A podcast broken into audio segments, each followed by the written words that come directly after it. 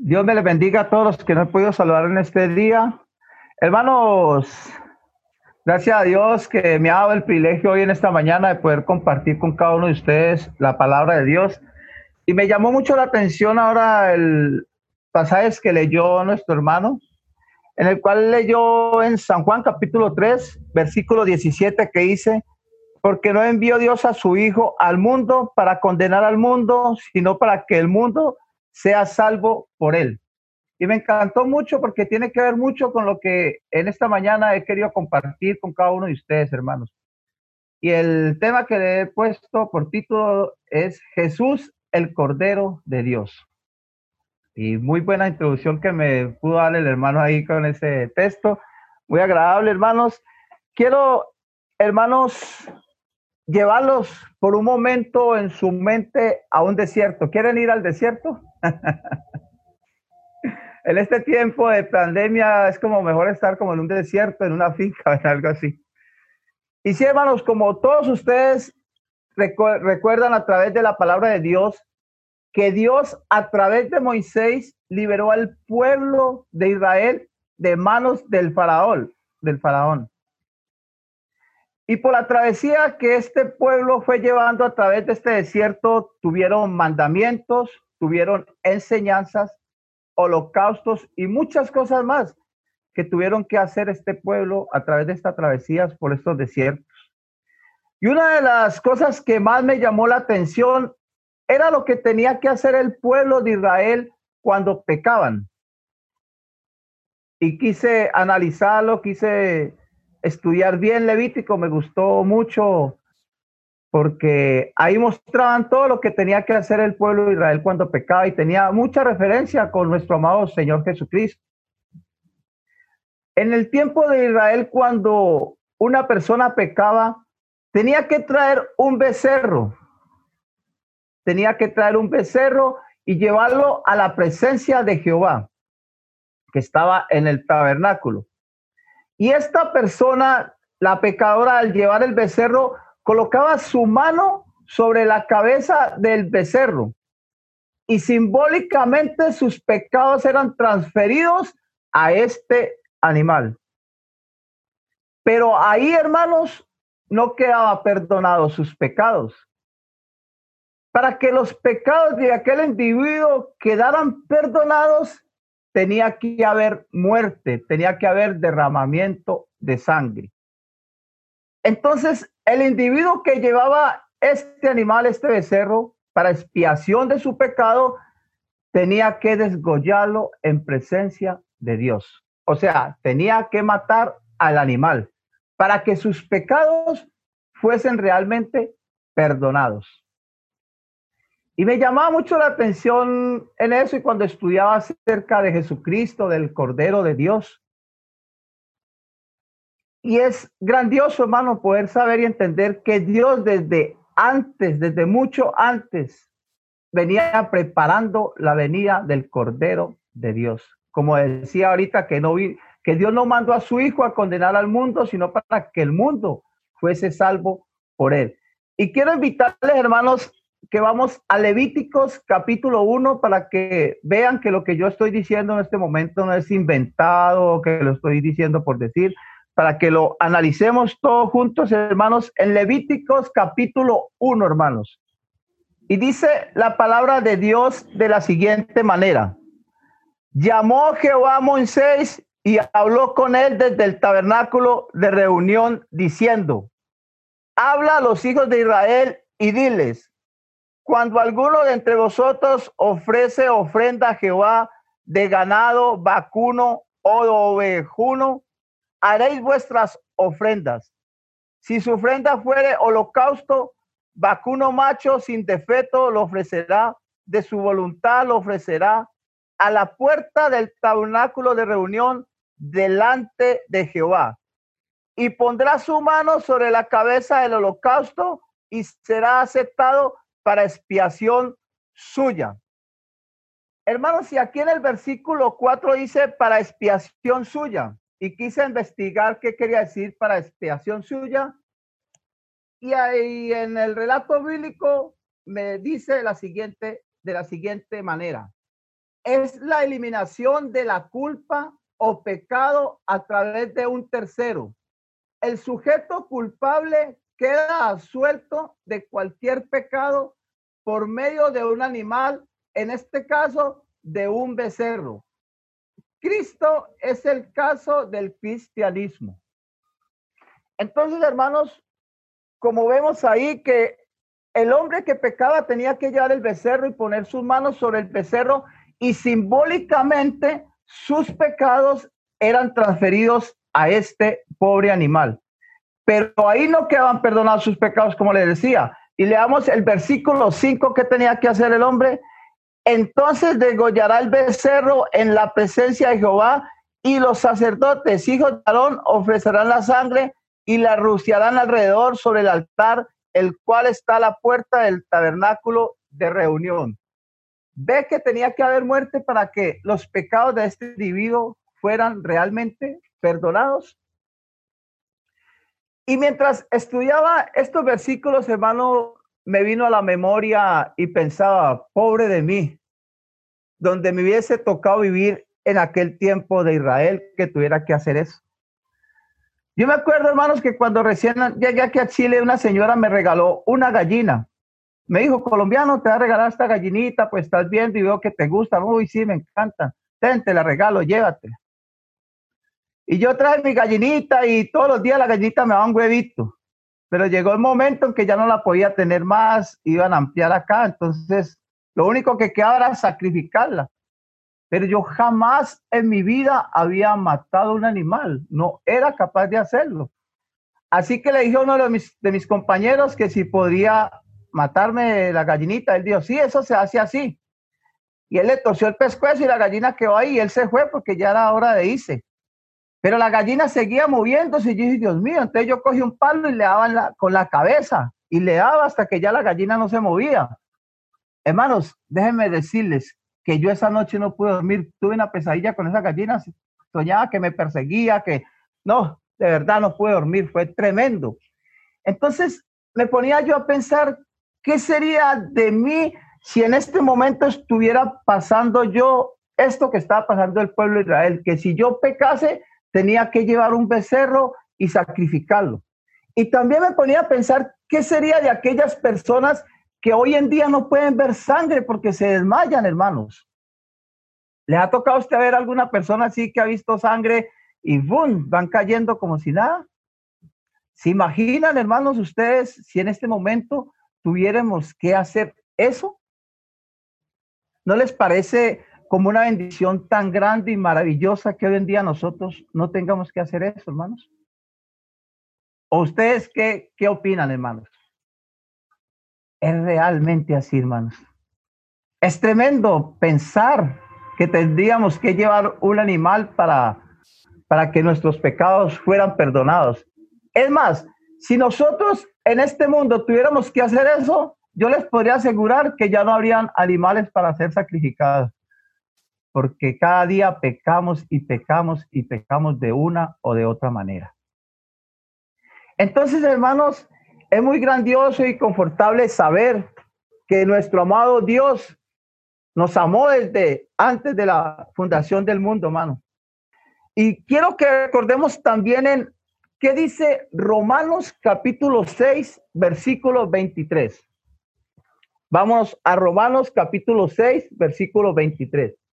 Dice Romanos capítulo 6, versículo 23, porque la paga del pecado es muerte, mas la dávida de Dios es vida eterna en Cristo Jesús, Señor nuestro. Esto no ha cambiado nada en absoluto desde el tiempo antiguo, hermano. Para que hubiese perdón de pecados tendría que haber muerte. Y ahora nosotros encontramos en el Nuevo Testamento que la paga del pecado es qué? Muerte. Ahí, hermanos, vamos recorriendo, pasamos desde el desierto ahora al Nuevo Testamento.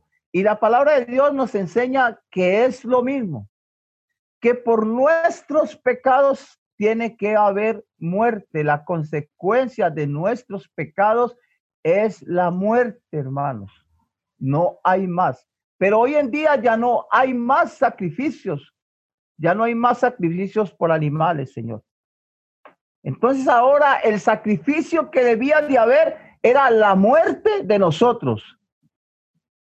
No había más paga sino la muerte de nosotros.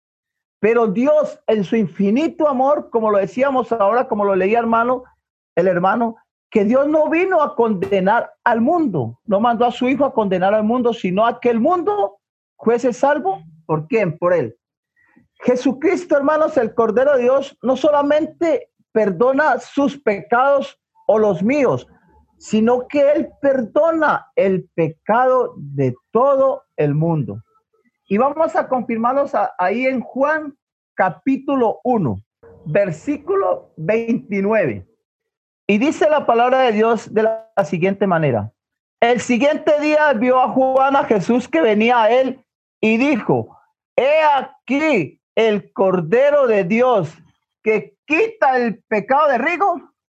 No, que quita el pecado de quién? De el mundo. De el mundo, hermanos, del mundo entero. Dichosos nosotros, hermanos, que una vez Dios puso sus ojos en usted, hermanos. Que a través de una persona llegó el Evangelio a usted. Debíamos estar muy agradecidos. Yo siempre he dicho esto debíamos estar muy agradecidos por ese hermano, esa hermana, esa persona que una vez nos habló de Jesucristo.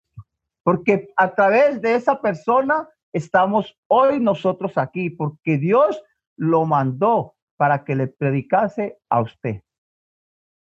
Y hoy, hermanos, podemos estar contentos, alegres, hermanos, porque Jesucristo, el Cordero de Dios, es el que quita el pecado del mundo. Dios, a través de su inmenso amor y de su inmensa misericordia, por eso es que dice que de tal manera amó Dios al mundo. No solo se quedó con amarlo, sino que dice que dio, dio a su Hijo unigénito, para que todo el que en él crea no se pierda. Y también si, le, si vamos a segunda de Pedro, comienza a hablar que dice que Dios no retarda su promesa como algunos la tienen por tardanza, sino que Él es paciente, no queriendo que ninguno que perezca, porque ese es el amor que Dios tiene para con todos nosotros y para los amigos que hoy nos pueden estar acompañando. Dios no quiere que usted perezca, Dios quiere que venga a usted a un arrepentimiento y que se dé cuenta el gran amor que Dios ha hecho por cada uno de nosotros el que hoy en día no tengamos que hacer sacrificios, en que hoy en día no tengamos que hacer absolutamente nada, sino solamente obedecer, es una bendición muy grande. Y aún así, a muchos hermanos nos cuesta.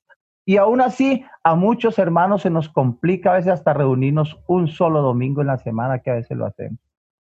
Y aún así, no, es que no se puede, no, es que tengo mucho que hacer, es que tengo que hacer, como leía el hermano ahora también de Marta y María, ¿no? Marta, Marta, afanada con muchos quehaceres, pero María escogió la mejor parte. Y como todos nosotros vamos viendo, hermanos, con esta pandemia, ¿cuántas personas no han muerto hasta conocidos de nosotros? ¿Cuándo pensaban ellos que iban a fallecer en este tiempo? Bien gorditos, bien acuerpados, bien con su buena salud y todo, y un momento a otro se fue la persona, pero ¿cómo si ese hombre estaba bien? Pero cuando es la hora de la partida, el problema no es tanto la hora de la partida, el problema es cómo vamos a partir. Pero hermanos, como leíamos ahí que dice que el siguiente día vio Juan a Jesús que venía a él y dijo, he aquí el Cordero de Dios que quita el pecado del mundo. Pero para que esto se cumpliera, lo que dijo Juan, tenía que haber qué? Muerte. Porque sin muerte no había perdón de pecados, ni para usted ni para mí. Si Jesús no hubiese muerto, hermanos, déjeme decirle que hubiera sido en vano todo lo que él hubiera hecho aquí en la tierra. Porque para que nuestros pecados quedasen perdonados, tenía que haber muerte. Si no, no pasaba absolutamente nada. Y vámonos Ahora a Isaías capítulo 53, hermanos. Hoy sí van a tener que leer bastante Biblia. Isaías capítulo 53, versículo 7. Dice la palabra de Dios Isaías 53, versículo 7. Angustiado él, afligido, no abrió su boca.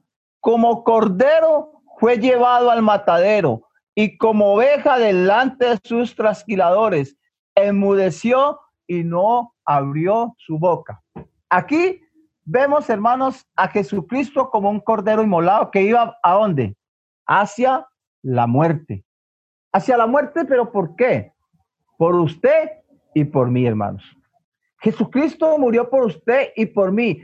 Y hoy todos los que estamos aquí, todos los que nos reunimos en la faz de la tierra de la iglesia de Jesucristo, le estamos diciendo a Dios a través cada que nos reunimos, cada que invocamos su nombre, estamos diciendo que no fue en vano ese sacrificio que Él hizo por nosotros, porque estamos aquí como hijos fieles, como amadores de Él, que lo amamos, que lo respetamos y que queremos cumplir sus mandamientos. Estamos diciendo, enos aquí, Señor, no ha sido en vano tu muerte, porque te honramos, te glorificamos y en todo tratamos de guardar tu mandamiento. Qué maravilloso es poder decir eso, como dijo el profeta, examíname, examíname, Señor. Examíname. Tú que me conoces, tú que sabes quién soy, examíname. Qué grandioso es poder saber y recordar que nuestro amado Señor Jesucristo vino como un cordero inmolado para que su pecado y mi pecado fuese perdonado. Pero ¿qué tenía que hacer la gente para que su pecado fuese perdonado? ¿O qué tenemos que hacer nosotros hoy en día para que nuestro pecado fuese perdonado? Y para que el sacrificio que Jesucristo hizo en la cruz no hubiese sido en vano, ¿qué tenemos que hacer? Obedecerle. Es lo único que tenemos que hacer, hermanos. Cuando Dios diga, no haga esto, está bien Dios, no lo hago.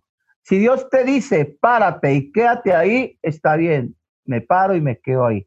Es lo único que tenemos que hacer, obedecer. Ya no hay más nada que hacer, hermanos. ¿No le parece eso grandioso? Todo lo que tenía que hacer el pueblo de Israel, holocausto, tanto ordenanzas que tenía, tantos mandamientos, y hoy Dios nos dice que todo eso ha quedado atrás y que solamente lo que más le interesa a Él es que le podamos obedecer. Y también una de las cosas que yo quiero recordarles, hermanos, es que cuando Jesucristo murió condenado al lado de Él, estuvieron dos ladrones. Cuando lo crucificaron al lado de Jesús, hubieron dos ladrones. Uno que le que lo criticaba a Jesús y le decía, si tú eres el Cristo, bájate de esta cruz y sálvanos a nosotros. Pero el otro le dijo, cállate, nosotros a la verdad merecemos lo que estamos aquí cumpliendo, pero este hombre que no ha hecho nada, este hombre, qué maravillosas palabras desde una cruz, desde una persona que ya estaba condenada a la muerte. Y quiero que lo recordemos ahí en Lucas capítulo 23, versículo 39. ¿Lo tenemos, hermanos? Lucas capítulo 23, versículo 39. Y dice la palabra de Dios. Y uno de los malhechores que estaba colgado le injuriaba diciendo, si tú eres el Cristo, sálvate a ti mismo y a nosotros. Respondiendo el otro, le reprendió diciendo, ni aún temes tú a Dios estando en la misma condenación. Nosotros a la verdad justamente padecemos porque recibimos lo que merecieron nuestros hechos, mas este ningún mal hizo. ¿Ven, hermanos? El Cordero de Dios, Jesucristo, fue inmolado, fue muerto por usted y por mí, sin haber hecho qué? Nada. Jesús no hizo absolutamente nada. Lo único que Jesús hizo por amor a nosotros fue dar su vida para que nosotros, a través de él, de su muerte, obtuviéramos el pecado, obtuviéramos el perdón de nuestros pecados. Qué grandioso, ¿no? Qué maravilloso, hermanos, es poder saber y entender y reconocer esto, hermanos. que hoy en día si tuviéramos que pasar por lo que pasó este pueblo, tremendo, hermano. Muy, muy duro, hermano. ¿Quién sabe si verdaderamente podríamos? O tal vez sí podríamos, hermanos, porque si tendríamos que matar ese becerro, porque si le decíamos, Dios, no, yo no puedo matarlo, no tengo el valor, no tengo la fuerza, entonces Dios te diría, entonces mueres tú en lugar del becerro. Entonces, hermanos, haríamos hasta lo imposible, hermanos, sacaríamos fuerzas donde no tuviéramos, pero ese animal tenía que morir sí o sí. ¿Sí o no? Porque no íbamos a perder nuestra vida. Entonces, hermanos, recordemos muy bien eso cada día, hermanos. Cuando venga nuestra mente que quiera venir el enemigo con un pecado algo, recordemos ese sacrificio. Recordemos lo que Jesús hizo por usted. Recordemos lo que Jesús hizo por mí. Voy a contarles una historia que tal vez muchos la hayan oído, hermanos. Y es del niño y unas manzanas. Tal vez muchos las han oído. Resulta que se encontraba una madre con su hijo adolescente de 9 a 10 años aproximadamente Vivían en una casa muy grande como una parcela y enseguida vivía también un vecino. Pero en la casa del vecino tenía un árbol con unas manzanas exquisitas, deliciosas. Y cada que el niño pasaba por la casa de este vecino, miraba esas manzanas y como que lo atraían, como que lo atraían, como que le decían, comemen, comemen. Entonces el niño una vez no se aguantó las ganas y saltó la cerca del vecino y comenzó a coger las manzanas. Pero el niño no se dio cuenta que el vecino lo estaba viendo. Cuando el niño cogió las manzanas, se fue para su colegio con sus manzanas y el vecino viene a la casa de la vecina y le dice, qué pena con usted, que yo nunca la molesto, pero está sucediendo esto y esto y esto. Ay, ¿cómo así? Sí. No, pero déjelo que yo cuando venga hablo con ese muchacho. Entonces la, señora antes de que su hijo viniese del colegio alistó una vara gruesa y larga. Y la alistó y se sentó en la sala esperando hasta que su hijo llegase. Cuando su hijo llegó, la madre le dijo, siéntate ahí. ¿Por qué me haces esto? ¿Por qué me haces quedar mal? Si tú sabes que yo amo a Dios y que yo te he enseñado los mandamientos y uno de los mandamientos más grandiosos que te he enseñado es que no puedes coger lo ajeno porque eso es robo y eso merece castigo. Y tú ya lo sabes. Entonces el niño se tira a los pies de la madre arrodillado, mamá, perdóname, perdóname, te juro que no lo vuelvo a hacer más. ¿Qué quería decirle el niño a través de este lloro al niño, a la madre? Que por favor no lo castigara, porque el niño ya ha visto la vara. Y el niño le rogó tanto y le lloró tanto hasta la madre le dijo, está bien hijo, levántate. Vamos a hacer un trato los dos. Tú no vuelves a coger ni una manzana a ese vecino y vamos a hacer un trato, porque cuando tú vuelvas a coger una manzana a ese vecino, yo te voy a dar con esta vara hasta que te saque sangre, pero te voy a sacar tanta sangre que te voy a dar con toda mi fuerza. ¿Lo entendiste? Sí, mamá, sí lo entendí. ¿Qué te dije? que si yo vuelvo a coger otra manzana, tú me vas a dar duro con esa vara hasta que me saque sangre. Está bien, hijo. ¿Tenemos un trato? Sí, mamá. Y pasó una semana, pasó un mes y el niño nada. Pero pasado como dos meses, el niño volvió a pasar por la casa y otra vez la manzana le gritaban, comeme, comeme. Y el niño no se aguantó otra vez las ganas, hermanos. La tentación, por eso la tentación, hermanos, hay que tener mucho cuidado. Así que el niño saltó la cerca y volvió y cogió las manzanas, pero él no se percató que su madre lo estaba observando desde una ventana. Y el niño echó las manzanas a la mochila y llegó a su casa. Hola, mamá, le dijo, siéntate ahí, hijo.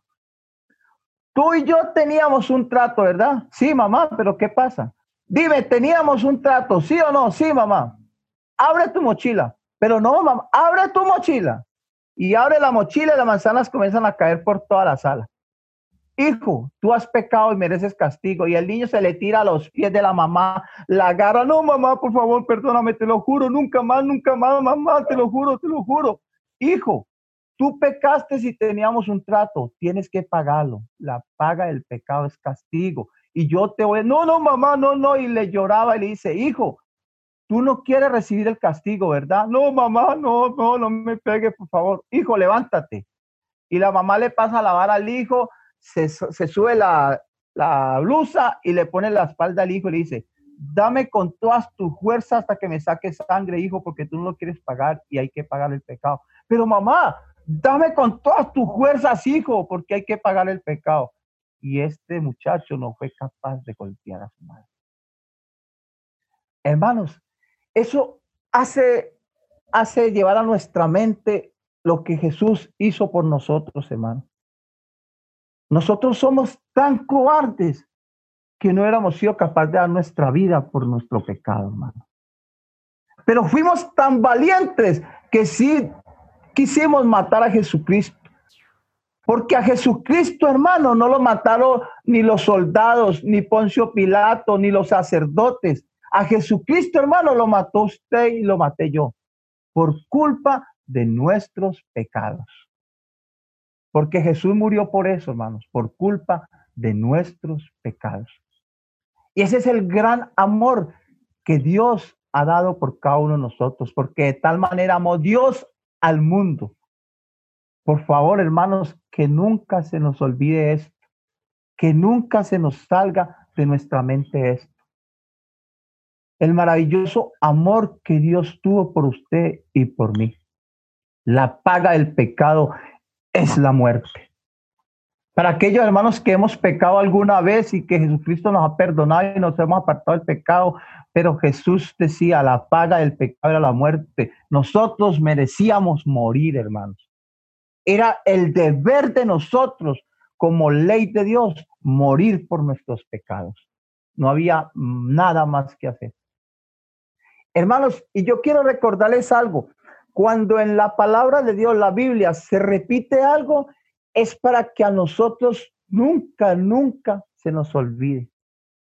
Para que se nos quede grabado en nuestra mente. Cuando un padre le repite algo a su hijo, es para que a él no se le olvide, hermanos. Y yo quiero, hermanos, que vamos a Apocalipsis capítulo 5 vamos a ver varios versículos ahí en Apocalipsis. Apocalipsis capítulo 5, versículo del 8 en adelante. Y dice la palabra de Dios, cuando hubo tomado el libro de los cuatro, cuando hubo tomado el libro, los cuatro seres vivientes y los veinticuatro ancianos se prostraron delante del Cordero. Todos tenían arpas y copas de oro llenas de incensos, que son las oraciones de los santos y cantaban un nuevo cántico diciendo, Dino eres de tomar el libro y de abrir sus sellos, porque tú fuiste inmolado y con tu sangre nos has revivido para Dios de todo linaje, lengua, pueblo y nación. Y nos has hecho y nos has hecho para nuestro Dios reyes y sacerdotes y reinaremos sobre la tierra. Y, me, y miré y oí la voz de muchos ángeles alrededor del trono y de los seres vivientes y de los ancianos, y su número era de millones de millones, que decían a gran voz, el cordero que fue inmolado es digno de tomar el poder, las riquezas, la sabiduría, la fortaleza, la honra, la gloria, la alabanza y todo lo creado que está en el cielo y sobre la tierra y debajo de la tierra y en el mar y todas las cosas que en ellos hay. Oí decir al que estaba sentado en el trono y al cordero, sea la alabanza y la honra y la gloria y el poder por los siglos de los siglos. Los cuatro seres vivientes decían, amén. Y los veinticuatro ancianos se postraron sobre su rostro y adoraron a aquel que vive por los siglos de los siglos. Recordamos, hermanos, cuando leímos esto que dice que él, que a él le dieron la honra, la gloria, todo es de Jesucristo. Qué maravilloso, ¿no? Tener un Padre tan grande con todo ese poder, hermano, imaginable. ¿Se acuerda lo que dijo Jesús cuando se le presentó a los apóstoles? Toda autoridad me es dada en el cielo y en la tierra. Qué grandioso, hermanos. Qué maravilloso. No se le olvide. Y vamos a, ahí mismo en Apocalipsis capítulo 6, versículos 16 y 17. Lo vamos a repetir para que no se le olvide, como un padre amoroso le quiere repetir las cosas a su hijo para que no se le olvide. Capítulo 6, versículos 16 y 17. Dice, y decía a los montes y a las peñas, caed sobre nosotros y escondernos del rostro de aquel que está sentado sobre el trono y de la ira del cordero, porque el gran día de su ira ha llegado. ¿Y quién podrá sostenerse en pie cuando llegue la ira del cordero? Recuerden que el cordero es, ha sido un animal que se ha, se ha destacado por ser manso y humilde y obediente a su pastor. Pero aquí estamos hablando de la ira de quién? El cordero, hermanos. De ese cordero que fue muerto por usted por mí. Sigamos leyendo. Capítulo 7, versículo 16 y 17. Dice la capítulo 7, versículo 16 y 17. Ya no tendrán hambre ni sed, y el sol no caerá más sobre ellos, ni calor alguno, porque el cordero que está en medio del trono los pastoreará y los guiará fuentes de agua vida. Y Dios enjugará todas las lágrimas de los ojos de quién? De nosotros, hermanos, de los que verdaderamente queremos ir a estar con Él. ¿Queremos ir a estar con Él, hermanos? Seamos obedientes. Recordemos lo que hizo el Cordero por nosotros, el sacrificio tan grande y maravilloso que Él hizo por cada uno de nosotros capítulo 19, versículos 7 y 8, ahí mismo. Quiero que no se les olvide. 19, 7 y 8. Dice, gocémonos y alegrémonos y démosle gloria, porque ha llegado las bodas del Cordero y su esposa se ha preparado y a ella se le ha concebido que se vista de lino fino limpio, resplandeciente, porque el hilo fino es la acción justa de quién? De los santos. ¿Quién es la esposa de Jesucristo, hermanos? La iglesia. Y vamos a estar ahí con nuestro amado Señor Jesús. ¿Se les va a olvidar eso? Hemos hablado, hemos dicho mucho del Cordero. ¿Se les va a olvidar? Les tengo otra para que no se le olvide. Apocalipsis capítulo 22, versículo 7. ¿Qué dice el Cordero? He aquí, vengo qué? Vengo pronto. Versículo 12, ¿qué dice el versículo 12 ahí el mismo 22? ¿Qué vuelve a decir? He aquí, yo vengo qué? Otra vez. No se le olvide. Versículo 20, ¿qué dice? El que da testimonio de estas cosas dice ciertamente que vengo cuando? Breve. No se le vaya a olvidar que si Jesucristo no viene en este momento, hoy día o mañana, pasado mañana, usted va a ir a la presencia de Él. Sea como sea, vamos a estar en la presencia de Él. Sea que Él venga en este tiempo, en este año, o sea que alguno de los que estamos hoy aquí escuchando, partamos. No sabemos, no sabemos. Recuerden, ¿cuántos familiares murieron de ustedes en esta pandemia? ¿Cuántos seres queridos? cuántos amigos, cuántas personas que usted conocía, ellos pensaban que iban a morir en ese tiempo, nosotros pensábamos que iban a morir. No, hermanos. Y me vino la memoria cuando yo estaba en aquella clínica entubado y todo. Si eso me hubiese sucedido a mí en este momento, yo no estaría contando, hermanos. Cuando Dios, hermanos, nos da una segunda oportunidad, es porque Él tiene un propósito para nosotros, hermanos. Así que, hermanos, meditemos en esto. Cristo el Cordero de Dios. He aquí el Cordero de Dios, el que quita el pecado del mundo. No manchemos las vestiduras blancas, hermanos. No las manchemos porque dice que eso nos ha dado el privilegio de, vestirnos de lino fino, hermano. Así que en esta mañana es mi deseo, hermanos, que todos podamos aprender a través de su palabra y que reconozcamos que Jesús dio la vida por usted y por mí. Hermano, hermana, Sé que en este momento puede estar pasando por el momento más difícil de su vida. Todo lo hemos pasado y lo seguiremos pasando.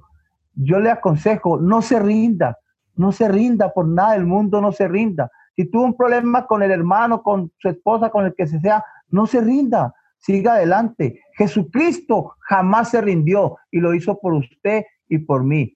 Usted no se rinda, no lo haga por mí ni por nadie más, hágalo por el Señor Jesucristo que no se rindió por usted. Dios me les bendiga, hermanos. Que tengan un buen día.